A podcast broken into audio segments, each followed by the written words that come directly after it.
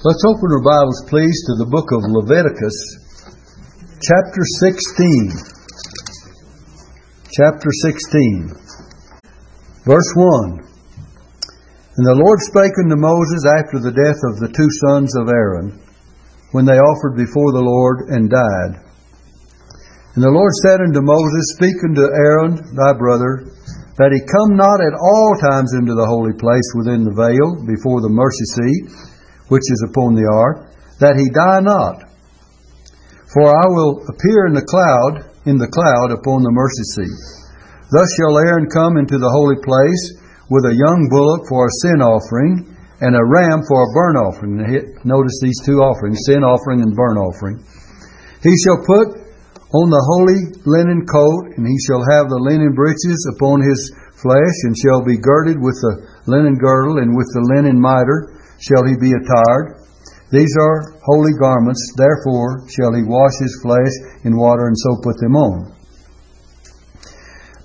and he shall take of the congregation of the children of Israel two kids of the goats for a sin offering, and one ram for a burnt offering. By the way, if you'll notice, the two goats constitute a sin offering. And we'll talk about what they do in a little bit. You've heard me illustrate it time and time again about the two goats, one killed and the other one let go the scapegoat. But then you have the ram for a burnt offering. And Aaron shall offer his bullock for the sin offering, which is for himself. These are very important words. For himself, to make an atonement for himself and for his house. And he shall take the two goats and present them before the Lord at the door of the tabernacle of the congregation. And Aaron, Aaron shall cast lots upon the two goats, one lot for the Lord, and the other for the lot for the scapegoat. And Aaron shall bring the Lord's uh, bring the goat upon which the Lord's lot fell, and offer him for a sin offering. But the goat on which the lot fell to be the scapegoat shall be presented alive before the Lord to make an atonement with him. Now notice the with him is with the goat that was uh, to be offered for a sin offering, so that one was to be killed. So that this constitutes both of them being the same offering for the sin offering. And let him go for a scapegoat into the wilderness. And Aaron shall bring the bullock for the sin offering, which is for himself, and shall make an atonement for himself and for his house, and shall kill the bullock of the sin offering, which is for himself. And he shall take a censer full of burning coals of fire from off the altar before the Lord, and his hands full of sweet incense, beaten small, and bring it within the veil. Now remember, these coals of fire off the altar was taken off the brazen altar, and this is what his two sons failed to do when they offered strange fire to the Lord, which God commanded them not in the uh, 10th chapter. Remember when they died before the Lord. And this, of course, encouraged or constituted the fact that Moses was giving Aaron these specific instructions that he would not die when he went into the holy place. And uh, he's given the instructions here. He shall take a censer full of burning coals of fire from off the altar before the Lord, and that's verse 12, and his hands full of sweet incense, beaten small, and bring it within the veil. And he shall put the incense upon the fire before the Lord, that the cloud of the incense may cover the mercy seat that is upon the testimony, that he die not. And he shall take of the blood of the bullock, and sprinkle it with his finger upon the mercy seat eastward, and before the mercy seat shall he sprinkle of the blood with his finger seven times. Seven in the Bible is a number of completion and perfection. Then shall he kill the goat of the sin offering that is for the people. Now here's for the people. What he had offered before was for himself. Remember, we emphasized that. For the people, and bring his blood within the veil, and do with that blood as he did with the blood of the bullock, and the sprinkle it upon the mercy seat, and before the mercy seat. And he shall make an atonement for the holy place because of the uncleanness of the children of Israel, and because of their transgressions and all their sins. And so shall he do for the tabernacle of the congregation that remaineth among them in the midst of their uncleanness.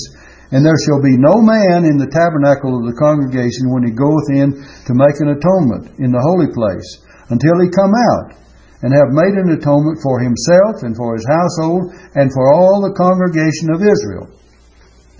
And he shall go out into the altar that is before the Lord and make an atonement for it, and shall take of the blood of the bullock and the blood of the goat and put it upon the horns of the altar round about, and he shall sprinkle the blood upon it with his finger seven times, and cleanse it, and howl it from, from the uncleanness of the children of Israel.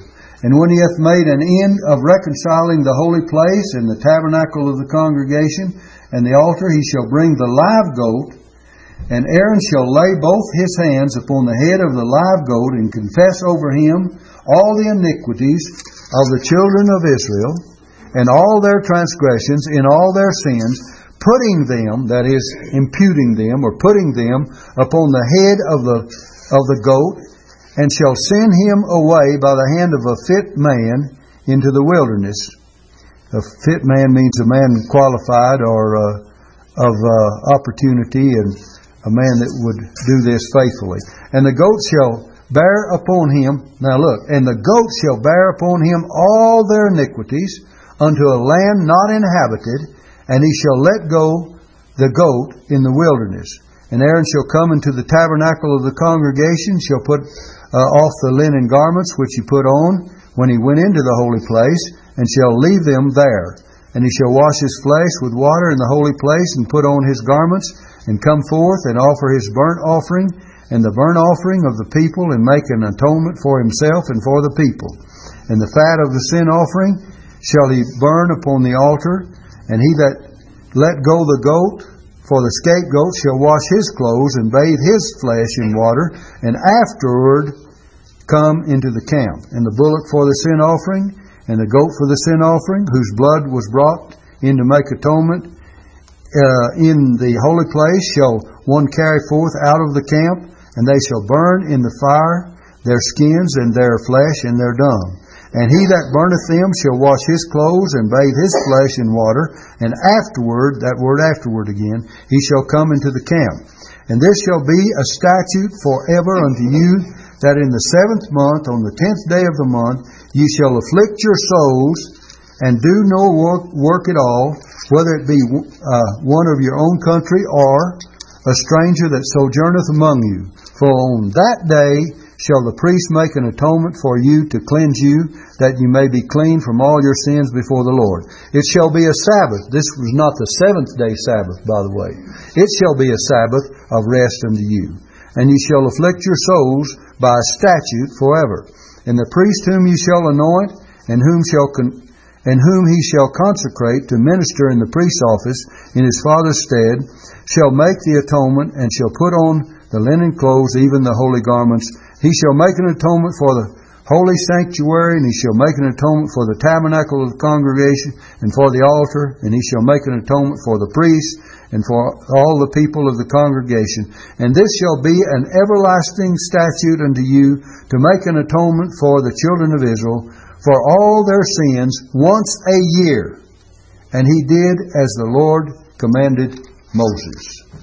Now that's the reading of this whole chapter, the 16th chapter. This is a very important chapter in the book of Leviticus. You've heard, I guess, on some of your uh, television programs where they speak of Yom Kippur or Kippur. Y-O-M, the first word, and the second word is K-I-P-P-U-R. And this is what they call the Day of Atonement. And of course, uh, it's a, a, certain period of time. It tells you the month and day. But anyway, uh, this is, was to be kept in Israel by statute. And of course, uh, Kafar, K-A-P-H-A-R, means atonement, which is equal to cover. It's to cover. Uh, you find the word back in Noah's day that was given for the pitch that was to cover the ark so it would not leak. And that speaks of atonement as well. It's translated pitch sometimes, and sometimes it's translated other things, but anyway, it's the word for atonement. Now then, when we study this, there's some very important things we need to study. Uh, now we've read it all, so I'll just give you the verses 1 through 5 where we'll find our first section of comments on the, on the whole thing. And when we come to verses 6, 7, and 8, I'll tell you those verses, and you may want to be glancing at those verses while we study this 16th chapter. Now then, verses 1 through 5, which we've already read, we find that the death of Aaron's sons gave occasion to the promulgation of this law, to making this law. The way into the holiest was not yet made manifest until Christ came.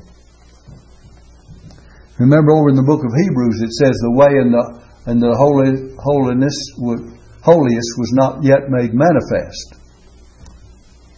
And uh, so by his own blood Jesus entered into entered into once into the holy place having uh, obtained eternal redemption for us. That's Hebrews uh, 9 verse 12.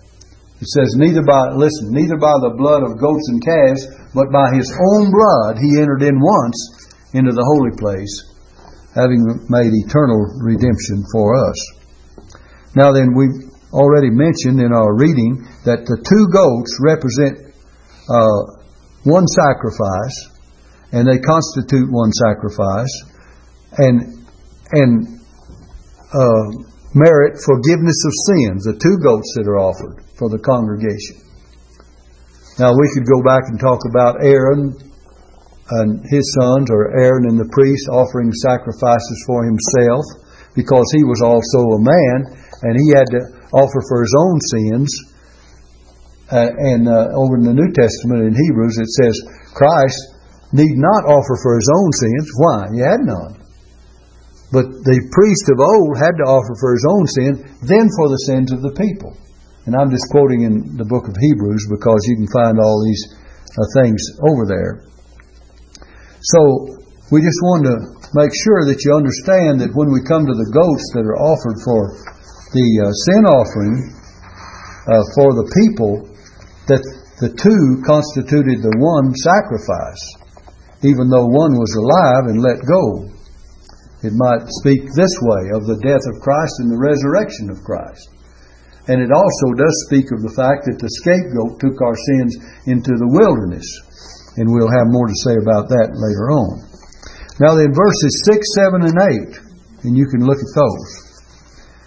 The treatment of the second victim, which was not killed, but sent away by an instructed person into the desert, implied that the sins confessed and atoned for were laid on this goat.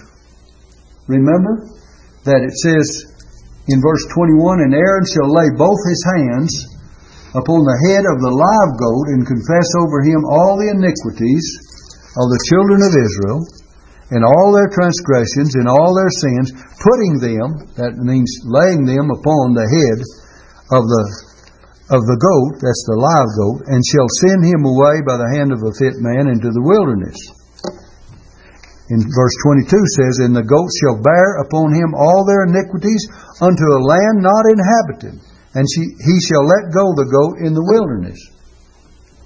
All of this speaks of Christ. Remember Isaiah chapter 53 and verse 6. By the way, copy these down as I go along. This is very important. Everyone have a pencil and piece of paper or margin of your Bible? Okay, Isaiah 53 verse 6, it says, The Lord hath laid on him the iniquity of us all. So God hath placed upon Christ the iniquity of us all. In other words, he was as much as the uh, high priest in the Old Testament, uh, putting upon the head of that live goat all the sins transferring them to that live goat so that they would be taken away into the wilderness. And by the way, that's what Jesus did for us. John says, Behold the Lamb of God that taketh away the sin of the world. In other words, Christ not only died of our sins on the cross, but in the process of His one sacrifice, He took away our sins into a land of forgetfulness. And uh, we'll have some more to say about that as we progress along. Uh, so Jesus put away sin, Hebrews 9, verse 26. He put away sin by the sacrifice of himself. Now, verse 9 is what we'll be referring to now. Let me go ahead and read it. It says, And Aaron shall bring the goat upon which the Lord's lot fell and offer him for a sin offering. Or rather, present him, present this live goat for a sin offering. The goat was not yet to be offered. Verse 10 Atonement had to be made for all of these things that, uh, to remove whatever ceremonial uncleanness. Remember, he he had to, to sanctify or to cleanse by atonement all the things, the tabernacle and the, the holy place and the, all these things that are mentioned that he had to cleanse. And to remove whatever ceremonial uncleanness was regarded as attaching to them from the contact of the people, because the people would uh, naturally uh, need that or necessitate that cleansing. Now, verse 11 and 12, we find that this annual, yearly entrance of the high priest, he was enveloped in a cloud of incense within the veil, and carrying in his hand the blood of the sacrifice, was an image of Christ's entrance into heaven to present before the Father His uh, atoning blood and effect intercession or effectual intercession for us. There's several references. Let me give you Hebrews 9, verse 24, and then we'll come back and illustrate it a little. It says in verse 24, Hebrews 9, verse 24, For Christ is not entered into the holy places made with hands, which are figures of the true, but into heaven itself, now to appear in the presence of God for us. Now then, Christ, after his resurrection, appeared in the presence of God for us. Because if you remember when Mary Magdalene uh, recognized him there in the garden, she's supposing him to be the gardener. And when Jesus cried out, I believe it's in John chapter, is it 20? And, uh, she cried out and says, Rabboni, or Rabbi, or Master. And Jesus said, Touch me not, for I have not yet ascended to my Father. I go to my Father and to your Father, to my God and your God. So his work, even though he was resurrected after he shed his blood on the cross of Calvary, was not completed in harmony with what, what was typified by the priest of the Old Testament. Now to appear in the presence of God for us. And so later on, the same day, the women in Matthew's Gospel came and held him by the feet. He said to others, Touch me and handle me, for a spirit hath not flesh and bone, as you see me have. But he said to Mary Magdalene, Touch me not, for I have not yet ascended to my Father. I go to my Father and to your Father, to my God and to your God. So something happened in the way that he fulfilled what was typified by this priest of the Old Testament in applying his blood in the presence of God. You say, well, did he go way up to heaven and back? We don't even know how far heaven is in the first place. Do we? No one has told me how far it is. In fact, if we could pull back the veil right now, we might see it closer than we think. But wherever it is, in fulfillment of what is typified in the Old Testament, you read, let me read those words for you. In maybe chapter 19. Was it 19 or 20? But it, huh? But it is chapter 20. I think I got it right. Yeah. Chapter 20 of John's Gospel. Mary, verse 11, Mary stood without, uh, at the sepulchre weeping, and as she wept, and stooped down and looked into the sepulchre, and seeth two angels in white sitting, the one at the head, the other at the feet where the body of Jesus had lain. She recognized that there was a head and a foot there because the grave clothes were still there. He just shed them. He just shed those grave clothes and left them there. And they say unto her, Woman, why weepest thou? She saith unto them, Because they have taken away my Lord, and I know not where they have laid him. You know, how could you get him out of all these wrappings and take him away apart from the wrappings? But you see, what emotion does it casts aside all reason. I mean, you see the grave clothes in the shape of a body, and Jesus is not there. But of course, all of us are very emotional at times. Right? Very emotional. In fact, it's a wonderful thing to have some emotion. Otherwise, we're nearly dead, aren't we?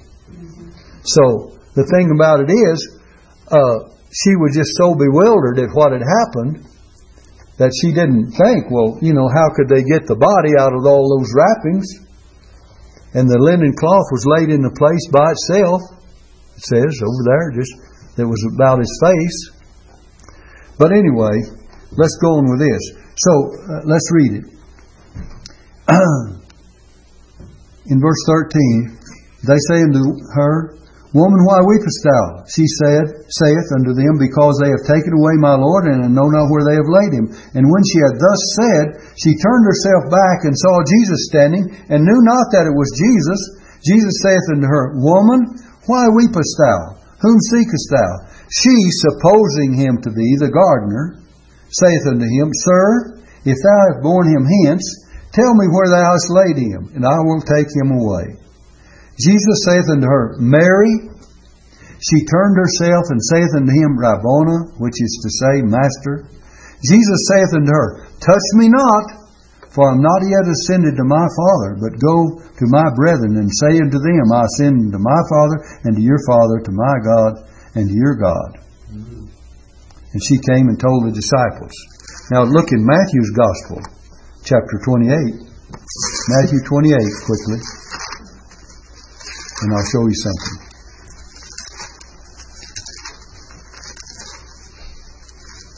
Look in verse uh, verse eight. Now these are the women that came to the sepulchre too. And they departed, verse 8, and they departed quickly from the sepulchre with fear and great joy and did run to bring his disciples word. This is more than just Mary. But now look. And as they went, to tell his disciples, Behold, Jesus met them, saying, All hail! And they came and held him by the feet and worshipped him. You see the difference? They came and held him by the feet. He didn't say, Touch me not. He had already completed a work that was to be done. Now, in what form or fashion, in what way uh, he did this, we do not know.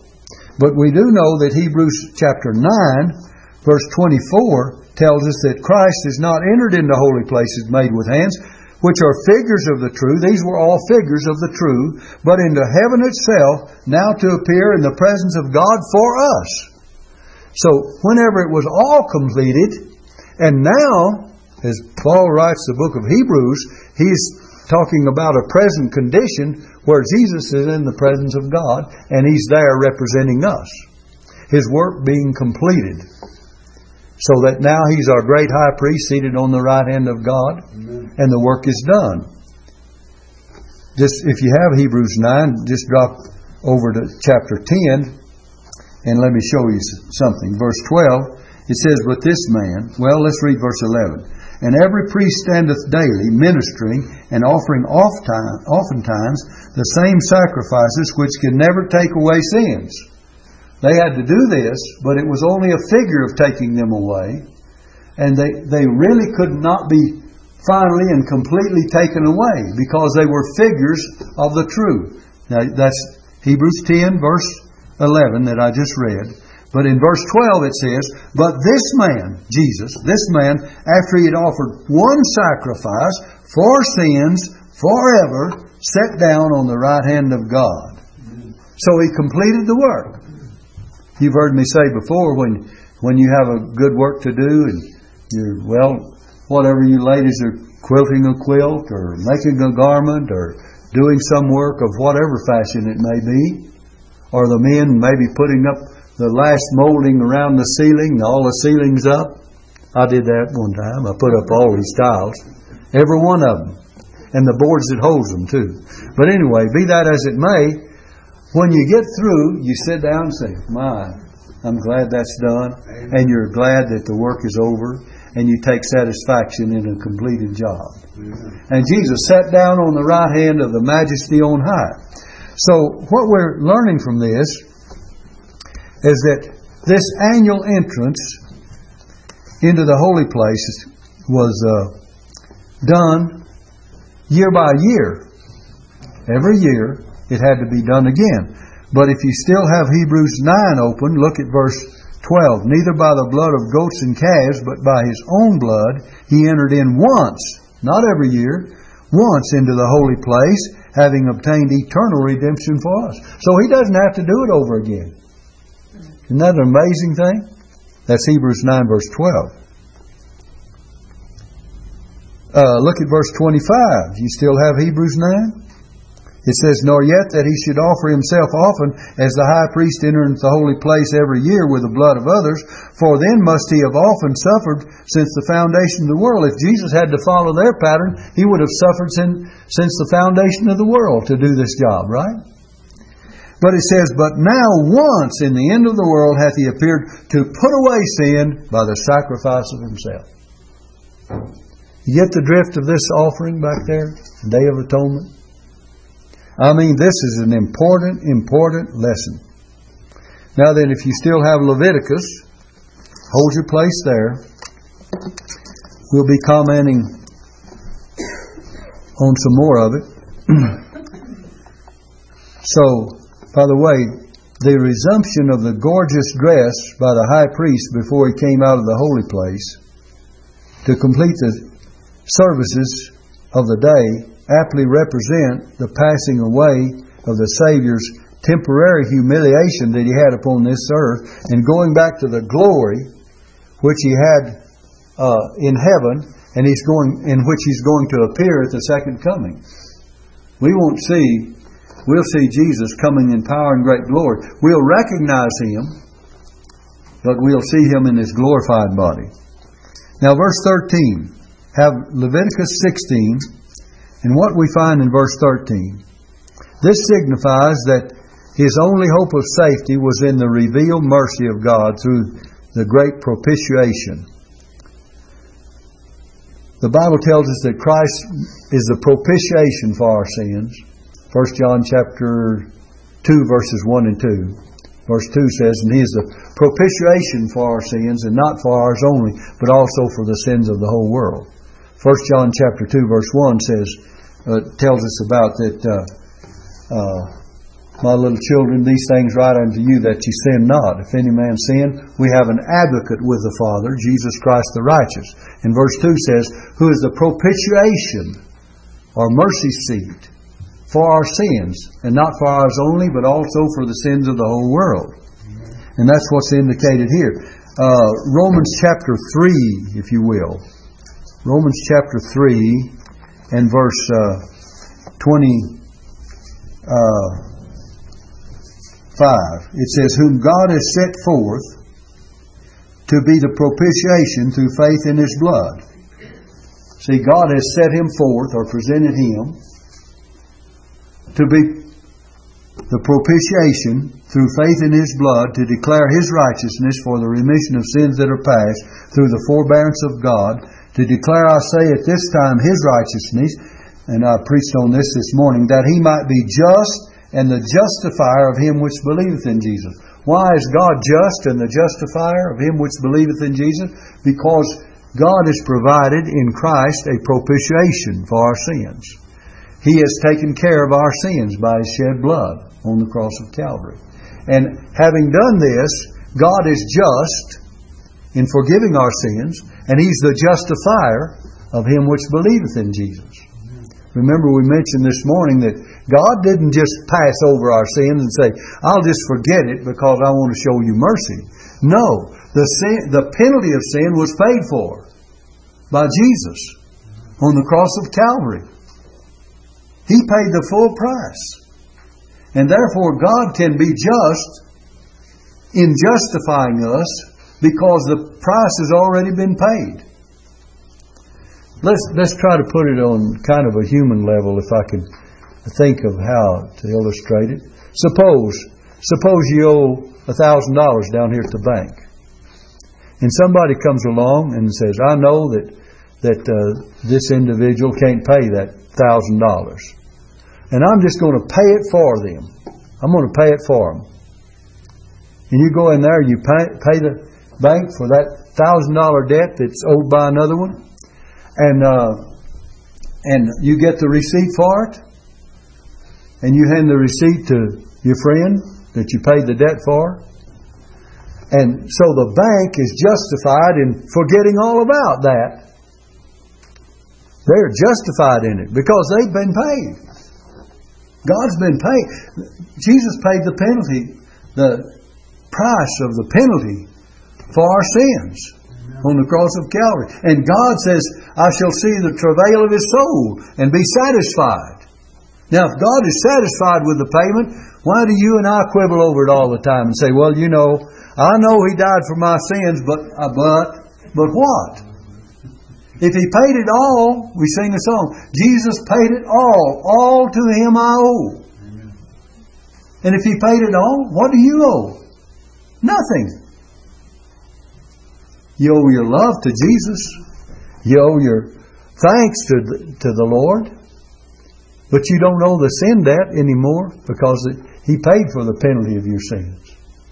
Thank God I had one to pay my debt if you had this illustration we use about the bank, you would thank thank this person that he paid for your debt, wouldn't you?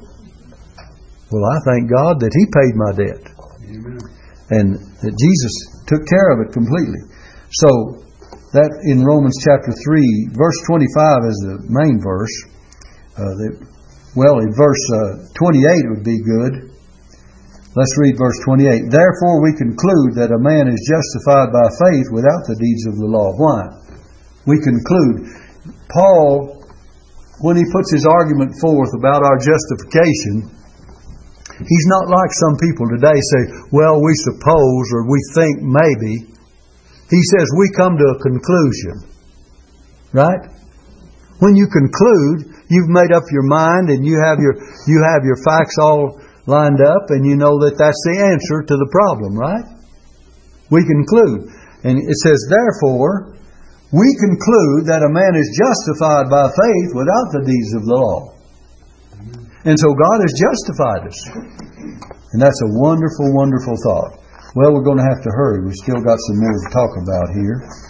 Uh, when we come through, back in Leviticus now, verses 14, 15, 16, and 17 what we want to comment on here is that no man, not even the priest, any of the priests who ordinarily ministered uh, within the sanctuary, no man could go in.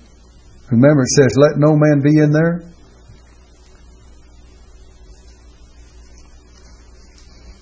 I think you read that. Let's see what uh, say verses 14. And you'll find it that uh, when he made this atonement, in verse 17 it says, And there shall be no man in the tabernacle of the congregation when he goeth in to make atonement. Verse 17 is the key verse. Not even any of the priests.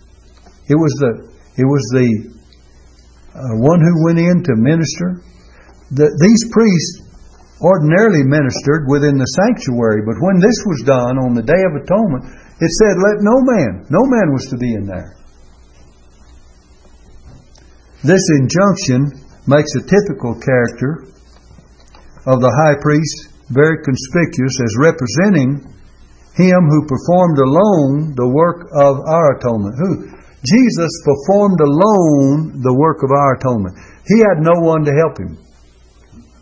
Hebrews chapter 1 verse 3 says, When he had by himself purged our sins, sat down on the right hand of the majesty on high.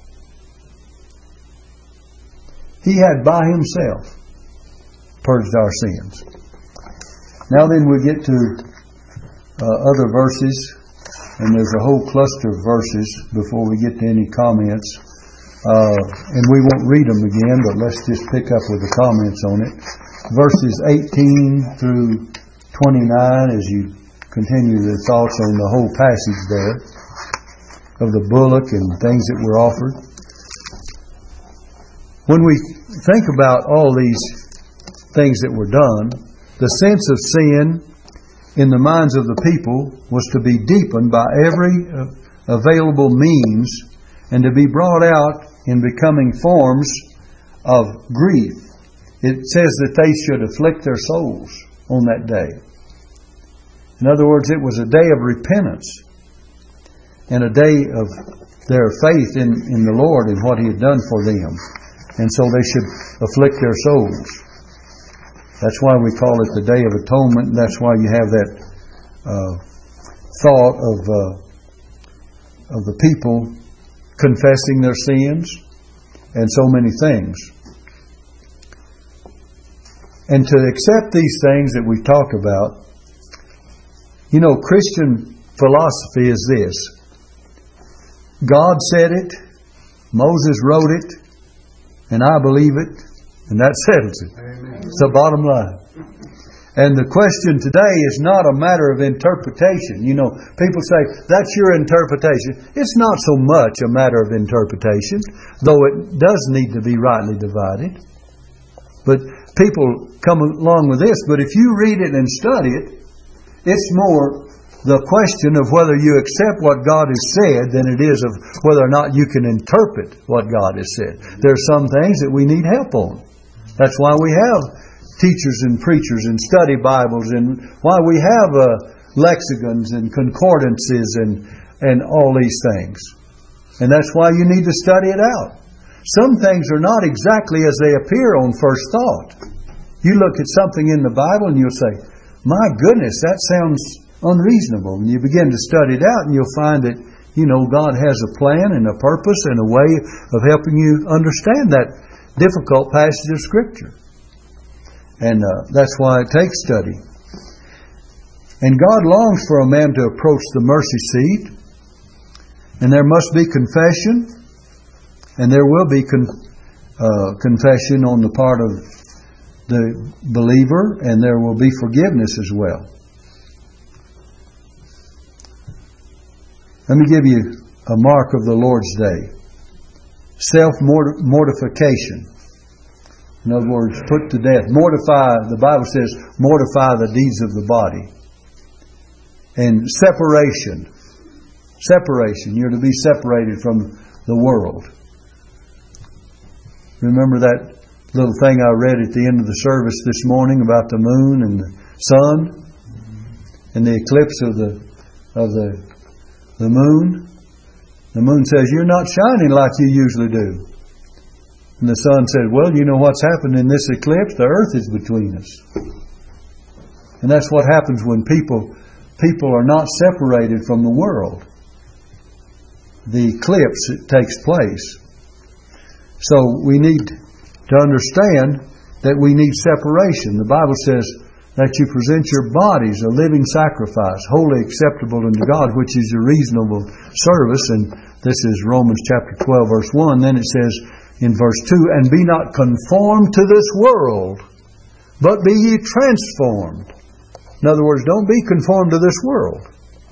Don't let it get in between you and the light.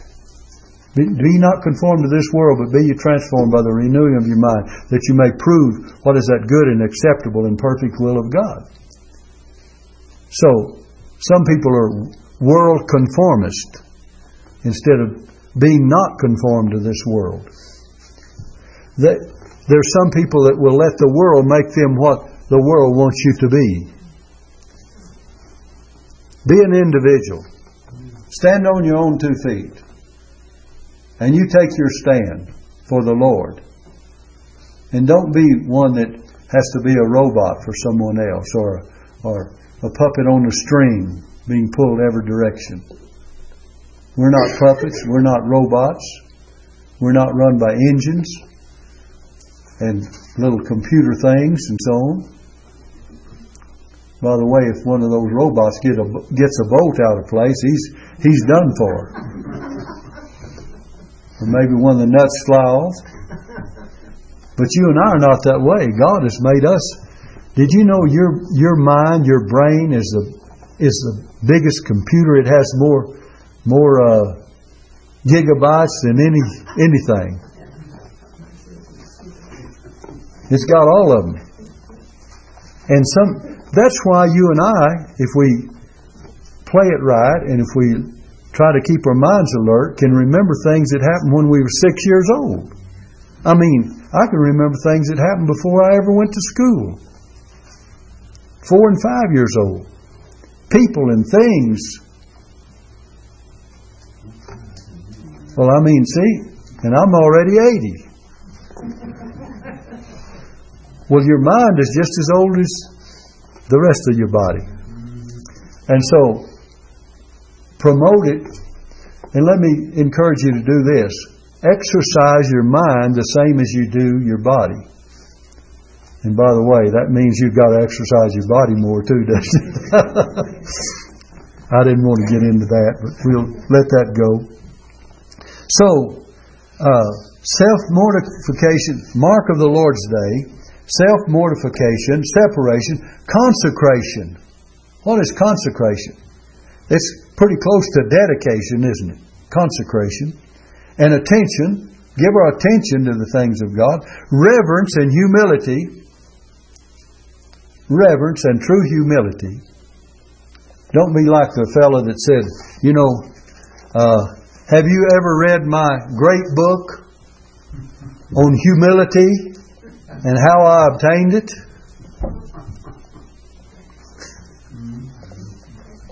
Have you ever read that one? It's kind of a contradiction in terms, isn't it? And then reality. We must face up to reality. Some things are real. It's a fact that we live and die. It's a fact that, that we have life now. It's a fact that one of these days we'll have no more opportunity to serve God. And because that's a reality, what does it mean? Today, if you hear His voice, harden not your hearts. Today is the day of salvation. Today, now is the time that we need to do something. So we don't know how many tomorrows we have. Maybe we have several. Maybe we don't have very many. But I, I've asked God to help me to take advantage of every every day.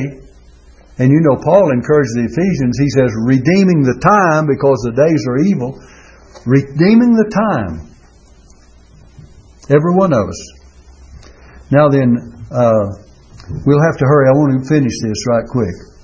We're heedless of the Lord's day sometimes.